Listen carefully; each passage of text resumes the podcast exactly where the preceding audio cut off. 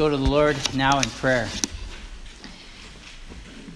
Father, I thank you that you sent your Son to rescue us once again.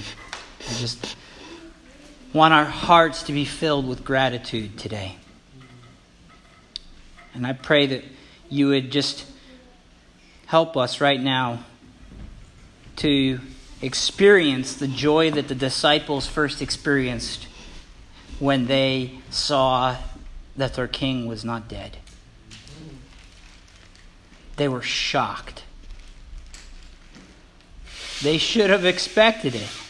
He told them again and again, but they just had it so ingrained in them that death was final, that this life is all there is. And I thank you that you came back from beyond the grave and proved them wrong. And oh, Father, I thank you that you sent Jesus for us. So please send your Spirit now in a special way, just filling us with listening ears and open hearts to your word. In Jesus' name, amen. this morning we're going to be in the passage of Scripture that Carol read for us earlier, John chapter 19, or John chapter 20, I mean, John chapter 20. Um, and we'll be looking at the first 20 uh, verses. So, John 19, and I'll, I'll read it for us in a few minutes. But first, I just want to um, talk about where we're going today a little bit. Um, I, I recently watched a movie about a journalist named Lee Strobel. Have you guys ever heard of Lee Strobel? Some of you. Um, he came to faith in Jesus after a long period of examining the evidence for the resurrection of Jesus. Now, the reason Lee went after the resurrection and tried to examine the resurrection, according to the movie anyway, was because one of his coworkers who was a believer told him that Christianity was like a house of cards built upon the solid rock of the resurrection of Jesus. And so he said basically, Lee, if you want to disprove Christianity, then you've got to aim all your arguments against the resurrection. If the resurrection is false, then the whole of Christianity comes tumbling down. But if it's true, then all of Christianity, all of Jesus' claims are verified. So ultimately, in the movie and in Lee's story, it's a true story, Lee tries very hard to disprove, disprove the resurrection, and he ends up becoming a Christian in the end because he can't. Again, this is a Lee was a real person, and now Lee Strobel, he's devoted his entire life to writing book after book. I forget how many books he's written, but basically, all of them. Um, this first one, I think, was Evidence That Demands a Verdict. Um, a Case for Christ, maybe, was his first. I forget. A Case for Christ.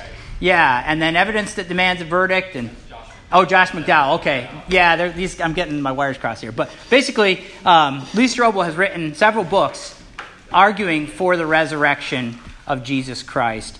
And um, helping skeptics grapple with evidence that Jesus rose bodily from the grave. Now, if you're interested in seeing Lee, Lee Strobel's book, I think we have it in the office. If that's like something you want to read or give to somebody, um, see me afterwards or just go poke your head in there and find it. Uh, it might be buried, but it's in there. Uh, the, the reason I bring up Lee's story is because you need to know, and we all need to be reminded, how essential the resurrection is to the Christian faith. In the New Testament, the Apostle Paul says, If Christ had not been raised, your faith is futile. You are still in your sins. If in Christ we have hope in this life only, so like if we look at Jesus as like some person that just helps us improve our life, a moral teacher that just makes us better, Paul says, We are of all people most to be pitied. If Jesus didn't rise from the dead, according to Paul, then Christians are totally wasting their time following him or his teachings. He was either, as C.S. Lewis always said, a Lord, a liar, or a lunatic. If he's not the Lord, then he's either a crazy liar or just crazy. We're wasting our time. Now, at this point, as I was preparing the sermon, I felt like I could take our, our Easter sermon in one of two directions. On one hand, we could look at some of Lee Strobel's arguments for the resurrection and all the objections to it and present the best possible case that we could that Jesus actually rose from the dead. But that's not what I want to do today.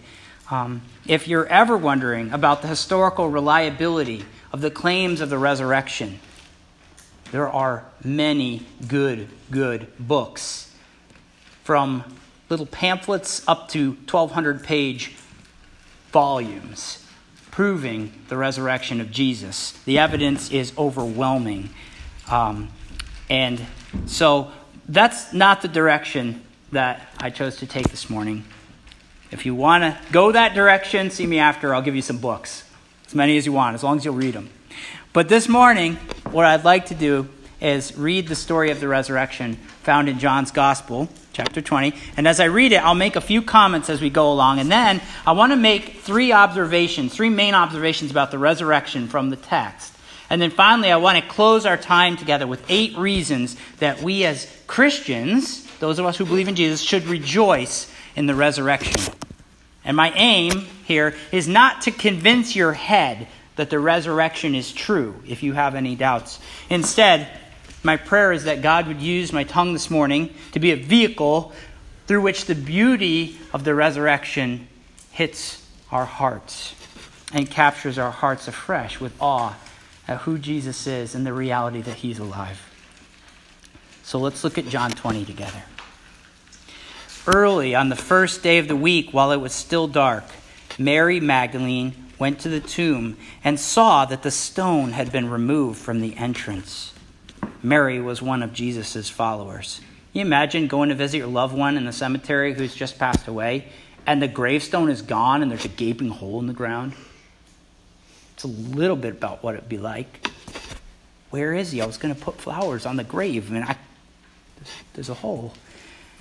Mary was, so, so verse 2, she went running to Simon Peter and the other disciples. You might go running to the police or call your family. Where's dad? The one Jesus loved, that's John, the gospel's writer. Gospel, the gospel writer refers to himself as the disciple whom Jesus loved. Mary said to him, They have taken the Lord out of the tomb, and we don't know where they have put him. Notice Mary isn't expecting a resurrection. Even though Jesus talked about the resurrection, back in John chapter 2, for example, um, resurrection wasn't the disciples' plan for Jesus' life. Back near the end of John, uh, uh, uh, because basically they didn't, they didn't think that Jesus was going to die. He was going to be the Messiah, the king. That's why in the garden when he's getting arrested, Peter drew his sword. He's like, It's go time, right? No. Put your sword away. That wasn't Peter's plan for Jesus' life. They didn't expect a resurrection because they didn't expect a death. So they run to the tomb. And the other disciples started for the tomb with Peter. Both were running, but the other disciple outran Peter and reached the tomb first. He bent over and looked in at the strips of linen lying there, but he did not go in. Then Simon Peter came along behind him and went straight into the tomb. He saw the strips of linen lying there, as well as the cloth that had been wrapped around Jesus' head. The cloth was still lying in its place, separate from the linen. Finally, the other disciples who had reached the tomb first also went inside. He saw and believed. They still did not understand from the scripture that Jesus had to rise from the dead. So, again, we'll stop for a second. Do you see some of these random details? Like which disciple was faster in a race? Um, linen folded up in one place. It's like headcloth separate. John, John, the disciple who beat Peter to the tomb, um, he's writing as, as an eyewitness. And this is exactly the kind of details that we would think we would see in an eyewitness account. Not a carefully crafted, made up, after the fact story. It's just random details. I beat Peter, but Peter then rushed right in. The headcloth was separate. Then, verse 10, the disciples went back to where they were staying. Now Mary stood outside the tomb crying. As she wept, she bent over to look into the tomb. and saw two angels in white seated where Jesus' body had been, one at the head and the other at the foot. And they asked her, Woman, why are you crying? I love that. The angels and all of heaven must be rejoicing right now. The heavens are ringing with praises to the resurrected king, and here you have Mary weeping. And the angels are like, Girl, why are you crying? The king's alive. This is a, a day for celebration, right? And Mary replies, They have taken my Lord away, and I don't know where they have put him. At this, she turned around and saw Jesus standing there, but she did not realize that it was Jesus. He asked her, Woman, why are you crying? Same question. Who is it you're looking for? Thinking he was the gardener, she said, Sir, if you have carried him away, tell me where you have put him, and I will get him. Jesus said to her, Mary. She turned towards him and cried out in Aramaic, Rabboni, which means teacher. Jesus said, Do not hold on to me, for I have not yet ascended to the Father. In other words, don't keep clinging to me. I haven't ascended to heaven yet. I'm still here. I'm not just going to disappear the moment you turn back around. Don't need to cling on to me. I haven't gone to the Father yet. But go instead, tell my brothers, tell them, I am ascending to my Father and your Father, to my God and your God. So, the great ascension of the risen Christ, where he ascends the clouds to his heavenly throne at the right hand of the Father, just as Psalm 110 said he would, just as Daniel 7 prophesied that he would. This ascension, the Son of Man riding the clouds to the heavenly throne, that's not coming for 40 days yet. But it is coming. Verse 18 Mary Magdalene went to the disciples with the news I have seen the Lord. She told them, and she told them that he had said these things to her. On the evening of that first day of the week, that's a Sunday evening, when the disciples were together with the doors locked for fear of the Jewish leaders, Jesus came and stood among them and said, Peace be with you. Into their fear, he speaks peace. And then after he said this, he showed them his hands and his side, the scars there, and the disciples were overjoyed when they saw the Lord. They were overjoyed when they saw Jesus. As I mentioned a few minutes ago, what I'd like to do next is point out the three main things about the resurrection that I, there's many things about the resurrection you could see from these verses, but there's three main things that I want us to see. Here's the first one. First, Jesus' resurrection starts God's new creation. For all of you who were here Friday night, you might remember that we sang a song called Is He Worthy by Andrew Peterson. The song goes like this it asks a series of questions and gives some answers. It says, Do you feel the world is broken? We do. Do you feel the shadows deepen? We do. But do you know that all the dark won't stop the light from getting through? We do. Do you wish that it, you could see it all made new? We do. And then the second verse says, Is all creation groaning? It is. Is a new creation coming? It is. Is the glory of the Lord to be the light within our midst? It is. Is it good that we remind ourselves of this? It is. It's probably my favorite song. I get a new favorite song about every year. I love this song because I resonate with it. Do you feel that this world, for all its beauty, is broken? Do you feel something deep inside of you aching, wishing the world was different, wishing people would change, wishing you could change things about yourself or about your past? Just go back and redo parts of your life.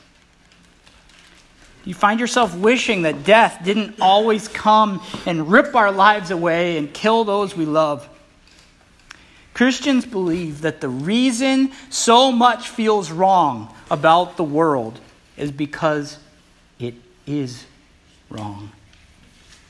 The world is a broken world, a world groaning under curse. A curse that we believe came upon creation because of Adam and Eve, who broke God's word of life and rebelled against him in the garden so years so many years before, right at the beginning. And because of their sin, we believe that death has come into the world. But the whole of the Bible sings a beautiful song about how there is a new creation coming. The Bible paints sin in all its ugliness. As you read through the Old Testament, especially, sometimes you're like, is that even, I can't believe that it's in the Bible that they would record such darkness. And yes, the Bible does not paint a rosy picture of creation, and yet it paints a beautiful picture for us of new creation. One day, Jesus will return from his heavenly throne, bringing heaven with him to earth, and he will make all things new. Heaven and earth will be one. Creation will be restored, and the tragedy of the garden will be reversed. Evil will be permanently removed from the world and from our hearts. And our resurrected bodies, they will not desire sin anymore. This will happen one day and here's what I want you to see from the text about the new creation that's coming to fix the brokenness. This new creation, it's already begun. Yes, it's still coming in its fullness, but it was decisively set in motion when the stone rolled away from the tomb and Jesus burst forth in brilliant light. The first Adam, back in the Garden of Eden, he died and he stayed dead. But Jesus is a new and better Adam, a last Adam. And Jesus, he dies and then rises and leaves death behind forever. And the resurrection of Jesus also happens in a garden. By Adam, the first disobedience, he brought death into creation in a garden. But the perfectly, perfectly obedient Jesus, the last Adam, he's raised to life and he becomes the source of life also in a garden. This story is rich with God ordained, God designed symbolism. Mary, in our story, even mistakes Jesus for who? The gardener. Who was the first gardener in the Bible? Adam. Yes, in a sense, Jesus is the gardener. Mary speaks better than she knows, right? Jesus is the last Adam. He's the gardener of a new creation that's coming. A gardener that doesn't introduce death into the garden, but life. But there's another piece of symbolism at work here. In Genesis, the story of God's initial creation, it takes place in a divine work week. Six, six days of work Sunday to Friday, and one day of Sabbath rest, Saturday. And so the whole of Israel's calendar is actually patterned after this God's work week. In the, in the Jewish calendar, the Sabbath day of rest would begin at sundown on Friday night and end on sundown at sundown on Saturday. And the day of rest was the day that the, the Jewish nation was to take a break from their weekly work routines and from the struggles to provide for their own needs by working the soil. And instead, they were to rest and trust that the Lord would provide for them as they spent time in worship of Him and in enjoyment of His creation. That's why the Jewish leaders were hurrying to take Jesus down on the cross before dark on Friday. They didn't want to be caught doing the hard work of murdering the Son of God on the day of God's rest. And now in our passage, we see Jesus back in John 19. He had been laboring all Friday, bearing the cross bearing our sins, and finally crying out in a mighty voice at the end of the day, It is finished. And he committed his hands into his spirit into his father's hands, and he rested all night and all day the next day, while the Jews rested, the Son of God, the Lord of the Sabbath, he rested in a tomb. But on the dawn of the third day, on Sunday, the rest ended. God's rest was over. On Sunday, the first day of the week, Jesus rose again with the rising of the sun, and he kicked off his new creation plan. That's why Sunday, forever after, is called the Lord's Day. You can look see that in the book of Revelation, chapter 1, verse 10 the first day of the week. It's the start of a new week, a new creation week. It's Genesis 1 all over again. Jesus is a new beginning. That's why all the Gospels start off with the, be- the beginning of the Gospel about Jesus. The beginning, He is the beginning of a new creation. He is the first fruits among all who will one day be raised from the dead. And now let's look at John 20, verse 15. There we read the first words spoken by the risen King of new creation. Why are you crying? That brings us to the second main thing I want you to see this morning. Jesus' resurrection puts an end to tears. I cry pretty easy. I always have. I, I hate to see people hurt. Um, I, I hate death, and I hate suffering, and I hate evil.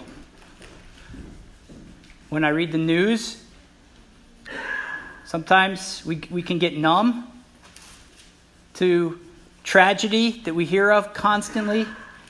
And I don't want that to happen. I want to feel. I want to weep over the brokenness. And yet, we don't grieve as Christians as those who have no hope. Jesus' resurrection, it gives the hope of indestructible life to a world groaning under the curse of death. Jesus' resurrection, it puts an end to Mary's tears, and one day it will put an end to all tears everywhere. The gospel writer John, he talks about this actually in Revelation chapter 21, where but he pulls his language there in Revelation 21 about Jesus getting rid of tears in the new creation. He pulls it from Isaiah chapter 25. So I just want to read from Isaiah. Everything the New, Testament writers said, they pull from the Old Testament. Jesus, John pulls this from Isaiah, and he says, Isaiah 25, verse 6.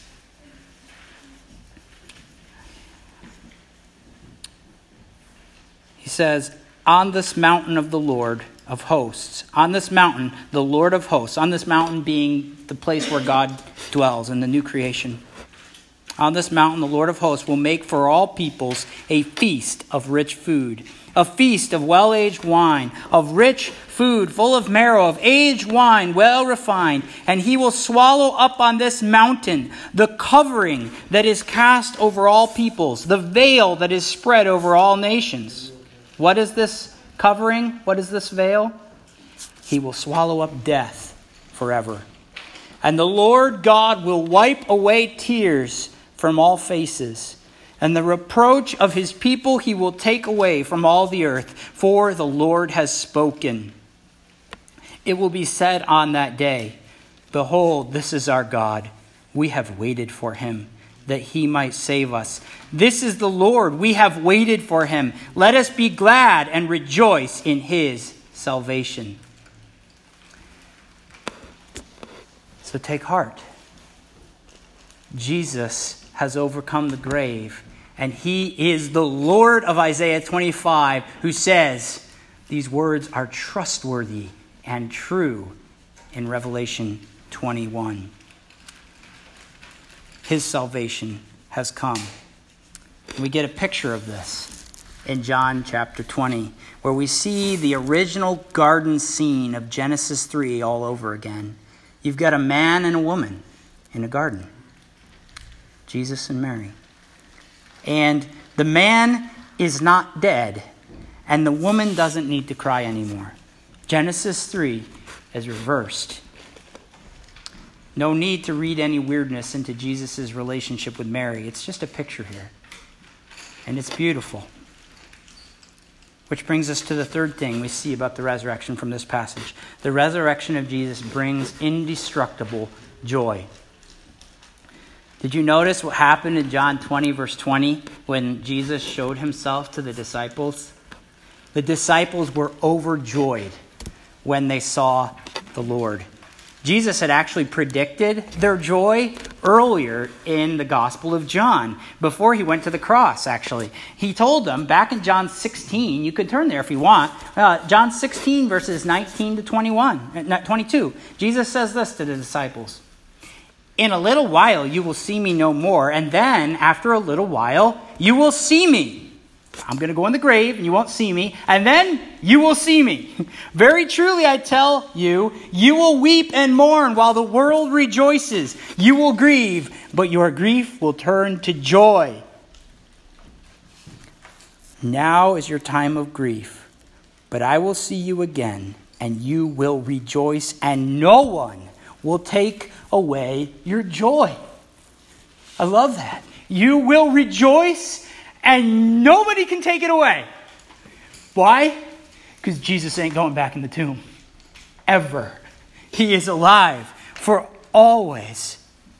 So the resurrection, it brings indestructible joy. It is a bedrock of hope in the midst of burning tears. No matter what happens to us in this life, no matter what storms we go through, the resurrected Jesus is an anchor for our souls that will never pull loose.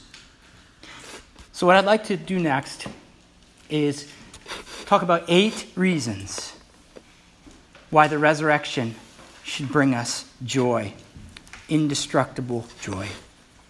Eight reasons. First, the resurrection guarantees that the perfect new creation is coming. We already talked a little bit about this, but because of the resurrection and ascension, there is now a son of Adam, one of us who is reigning as king on the throne of the universe at the right hand of God the Father in heaven. And Jesus, this last Adam, he is coming back to walk this earth again with the whole kingdom of heaven in tow. And on that day, Jesus will bring to fulfillment what the first Adam should have done. Jesus will permanently destroy the devil. He won't listen to him like Adam the first. He will end death forever. And he will rule the world with righteousness and with justice from the time he comes forever with no end. One day, no matter how messed up and screwed up the world continues to be, he will make all things new. Nobody can take that away from us. It is an unshakable hope, no matter how much we are shaken.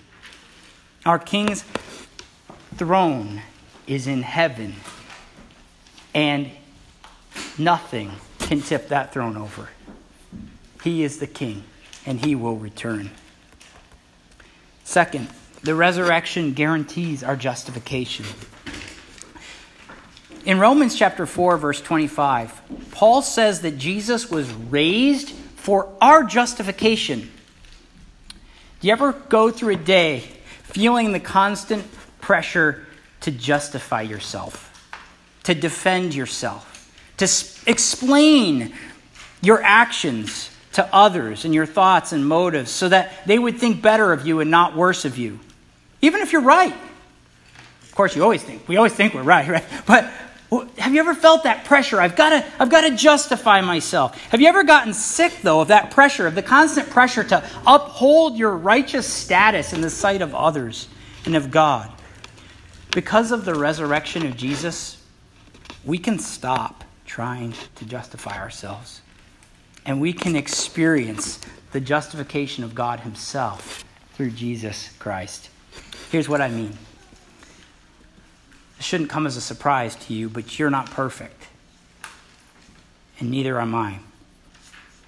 We're more flawed than we will ever know. And until we realize this, there's no hope for us, spiritually speaking. We can never be justified in the eyes of God unless we realize we can't justify ourselves. We need a justification, a righteousness, a declaration you're not guilty that comes from outside of us. We're not good people in and of ourselves. We need a Savior who declares us right in God's sight, apart from what we do. And Jesus does this on the cross. He comes and he dies, bearing our sin, and he represents everyone who trusts him, and he gives us a justified status that we didn't earn. If you trust Jesus, then Jesus is for you, both as a sacrifice and as a representative before God. He represents you, He covers your sin, and when God looks at you, He sees Christ. God made him who knew no sin to be sin for us, so that in him we might become the righteousness of God. All this is through faith, not by trying harder. But what does the resurrection have to do with this? Well, how do we know that Jesus' righteousness is worth anything or was even real? He was murdered like a criminal in shame, hanging on the cross, crying out, God, why have you forsaken me? You going to trust that guy?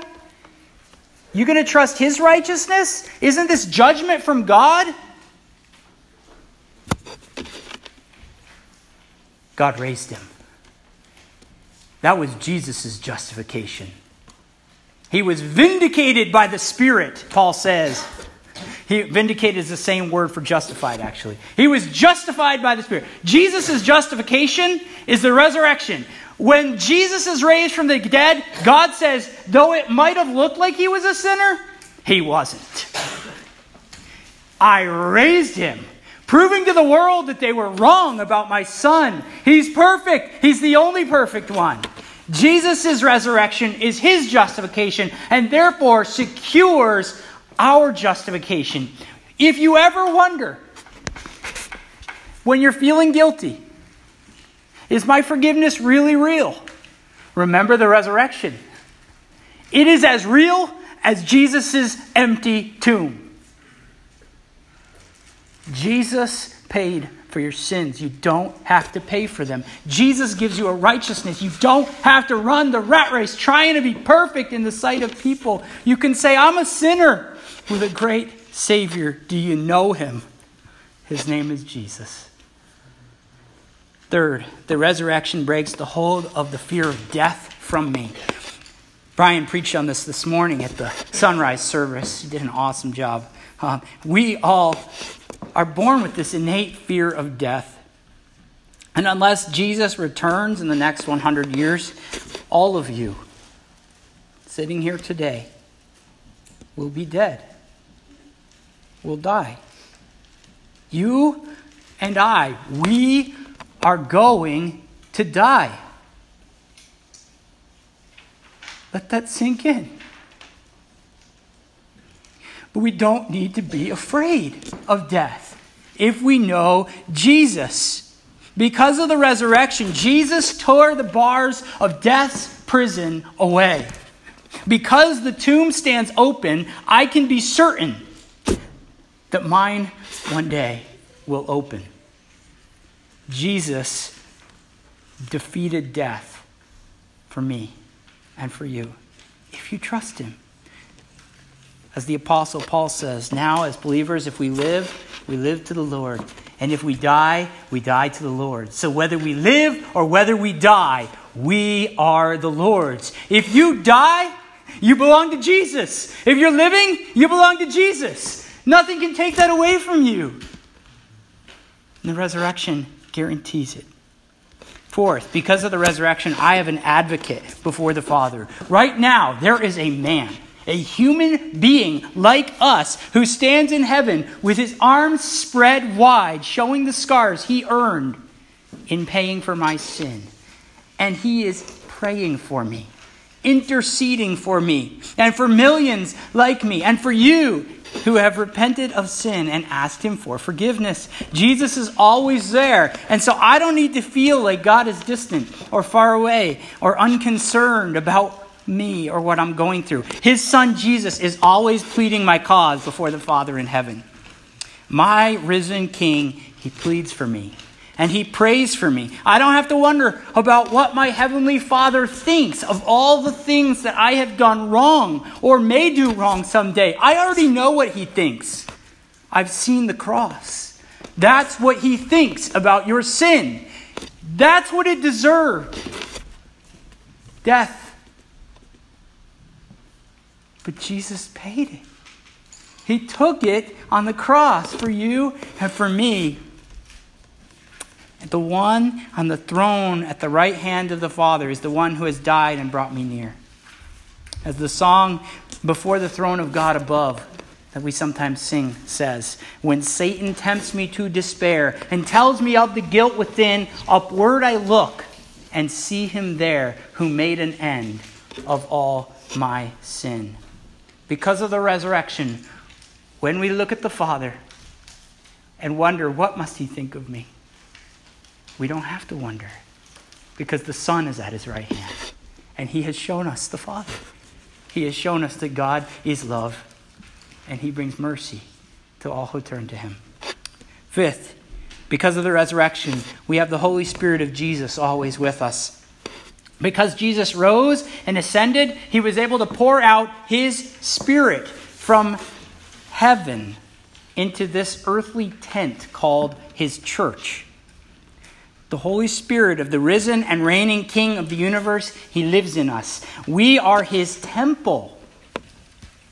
And so, when Jesus says in Matthew chapter 28, as He ascends into heaven on the clouds, He says, Behold, I am with you always, even to the end of the age. He sent His Spirit to be with us, to comfort us, to help us, to keep us, to guide us, and to change us every day to live more and love more like Him. The comfort of the Spirit of Jesus is a precious thing, and it's sweetest in times of suffering and fear to know in the dark at night as I lay down to rest and I'm scared about something, to know that I'm not alone, that Jesus is with me, that He hears me, that I can talk to Him, to feel the warmth of His comforting voice saying, I am with you always to the end of the age. There's nothing like it. And if you don't know what that's like, I want that for you so bad. Ask the Lord to give you the joy of the Spirit. Turn to Him. Open His words. He's given them to us. And cry out. He will meet you. He is not far. He longs to be known. He's always with us. And when we can't find words to pray, because we're just so broken and prayer is just exhausting. We just don't even know what to say. Romans 8, Paul says that the Spirit prays for us. When you're groaning, as long as your groan is Godward, it's the Spirit who's just telling God how you feel when you just don't even know what to say or how to express it. This is precious to us who know the Lord. Sixth, because the tomb was empty, my faith is grounded in historical fact. Christ was raised. The tomb was really empty. And the best explanation ever given is that he really rose. Hundreds of people really saw the risen Christ with their own eyes. Christianity is not a leap of blind faith. Hear me. Christianity is not a leap in the dark. It's not a wager where we're like, well, if it's true, then, um, you know, at least I won't have wasted. I'll, I'll just pretend like it's true, um, because the other alternative, you know, is is I, I don't want to go to hell. So let's just, you know, try it and you know hedge our bets. I guess is the word I'm looking for. No, we don't hedge our bets with Christianity. Well, I'll I'll just worship Jesus just in case he's real. No, it is true.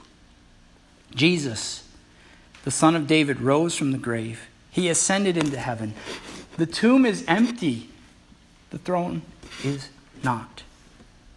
Seventh, because of the resurrection of Jesus, I can be certain that God the Father, He keeps His word. Thousands of years ago, He made a promise to Eve that one day one of her seed would come and crush the rebellion started by Satan. He swore it to Abraham that one of his seeds would be, one of his descendants would be a blessing to all nations. He promised it to David that David would have a son who would sit on the throne forever. And his promises have come true. He did send Jesus to pay for sin and to rise again. And so, if he kept his word over the course of thousands of years, I know he will keep his word to me. And I too will rise one day, if only I trust him. Eighth, because of the resurrection, I know that the worst things that happen to me are for my good. When Jesus was butchered on the cross, it seemed that hell had won, that the devil had triumphed. It seemed like defeat was only a but but but what seemed like defeat, it looked like he was a loser, the world's biggest loser. You claimed to be the son of God and now you're naked and bleeding on a cross, shredded and gasping, barely able to breathe. You're a loser to the world. But as he was dying, he was defeating death itself. He was taking our curse so that we don't have to die, be separate from God forever. Jesus was winning even as it looked like he was losing. What seemed like defeat was a prelude to the decisive defeat of Satan and death and hell. And because of the resurrection, we can be certain that Jesus did win that his battle with death, he came out on top. And I can be certain that my own sufferings, the things that look like defeat to me, are being used by God to conform me to the likeness of Jesus in his suffering and death, so that I too, the lower I get, the more we hurt, the more you hurt, the more things that happen to you, the more you will experience the sweetness of the resurrection one day and of the hope and power that Jesus experienced, of the power that Jesus experienced when he was raised from the dead. We could go talking on and on about the joys of the resurrections, of the resurrection. Think about this in moments of deepest joy. Have you ever experienced kind of a painful ache, like an ache that says there's got to be more to life than this? It's because there is. It's called resurrection life. It happened to Jesus, and it will happen to all who trust him. So your greatest joys can be amplified. They don't have to have this ache that goes on empty, that, that leaves you empty at the end of them. No, your greatest joys are springboards to worship and put your hope in an eternal joy that will never end. Have you ever wondered what's beyond the grave? What exactly is beyond the grave? Because of the resurrection, we know. Jesus is beyond the grave. Have you ever wondered, with all the religious claims out there, which one is right? The resurrection is God saying Jesus is right. He's the only one. Listen to him. He's the way, He's the truth, and He's the life. Nobody comes to the Father except through Him. Do you know Him? Do you really know Him? I pray you do. His resurrection proves that He is the King and that He is worthy of our everything. He is the source of indestructible joy. And He won it for us through His cross and His resurrection. And I want that for you. If you, if you um, don't know the joy of the resurrection of Jesus right now, and you're just like, that, it just sounds foreign to me. I'm going to pray right now, and I'm going to pray for you, and I'm going to pray for all of us. That even if we do know it, or if we have tasted it, that we would taste it again today afresh, especially if we're going through something that feels like hell. Because that's what the resurrection is for. You better believe the cross felt like hell to Jesus. And hell loved it. But he knew resurrection was coming. And I promise you that resurrection is coming for each one of you you trust in Jesus. So let's pray. Oh, risen Christ, I thank you for the, the joy that no fire extinguisher could put out. The joy that you are alive. And I pray that you, if there is anyone here that does not know that joy, you know their hearts. Lord, I pray that you would just awaken it in them. And for those who have tasted it, but maybe right now it's lost some of its sweetness, I know I experience varying levels of sweetness as I think of your resurrection. I, I just pray that it would be sweet to us again, that we would be in awe of the resurrection, and that we would, we would see you in the eye of our mind, seated on the throne, ruling and reigning until the day that you return. And I pray that you would just stir us up with greater love for you, for who you are, and for what you've done. Lord Jesus, you've said you're coming soon. And we know that with you, a day is as a thousand years, and a thousand years are as a day. We'd love you to come soon, Lord. Please come quickly. Bring an end to suffering and bring about new creation, I pray. In Jesus' name, amen.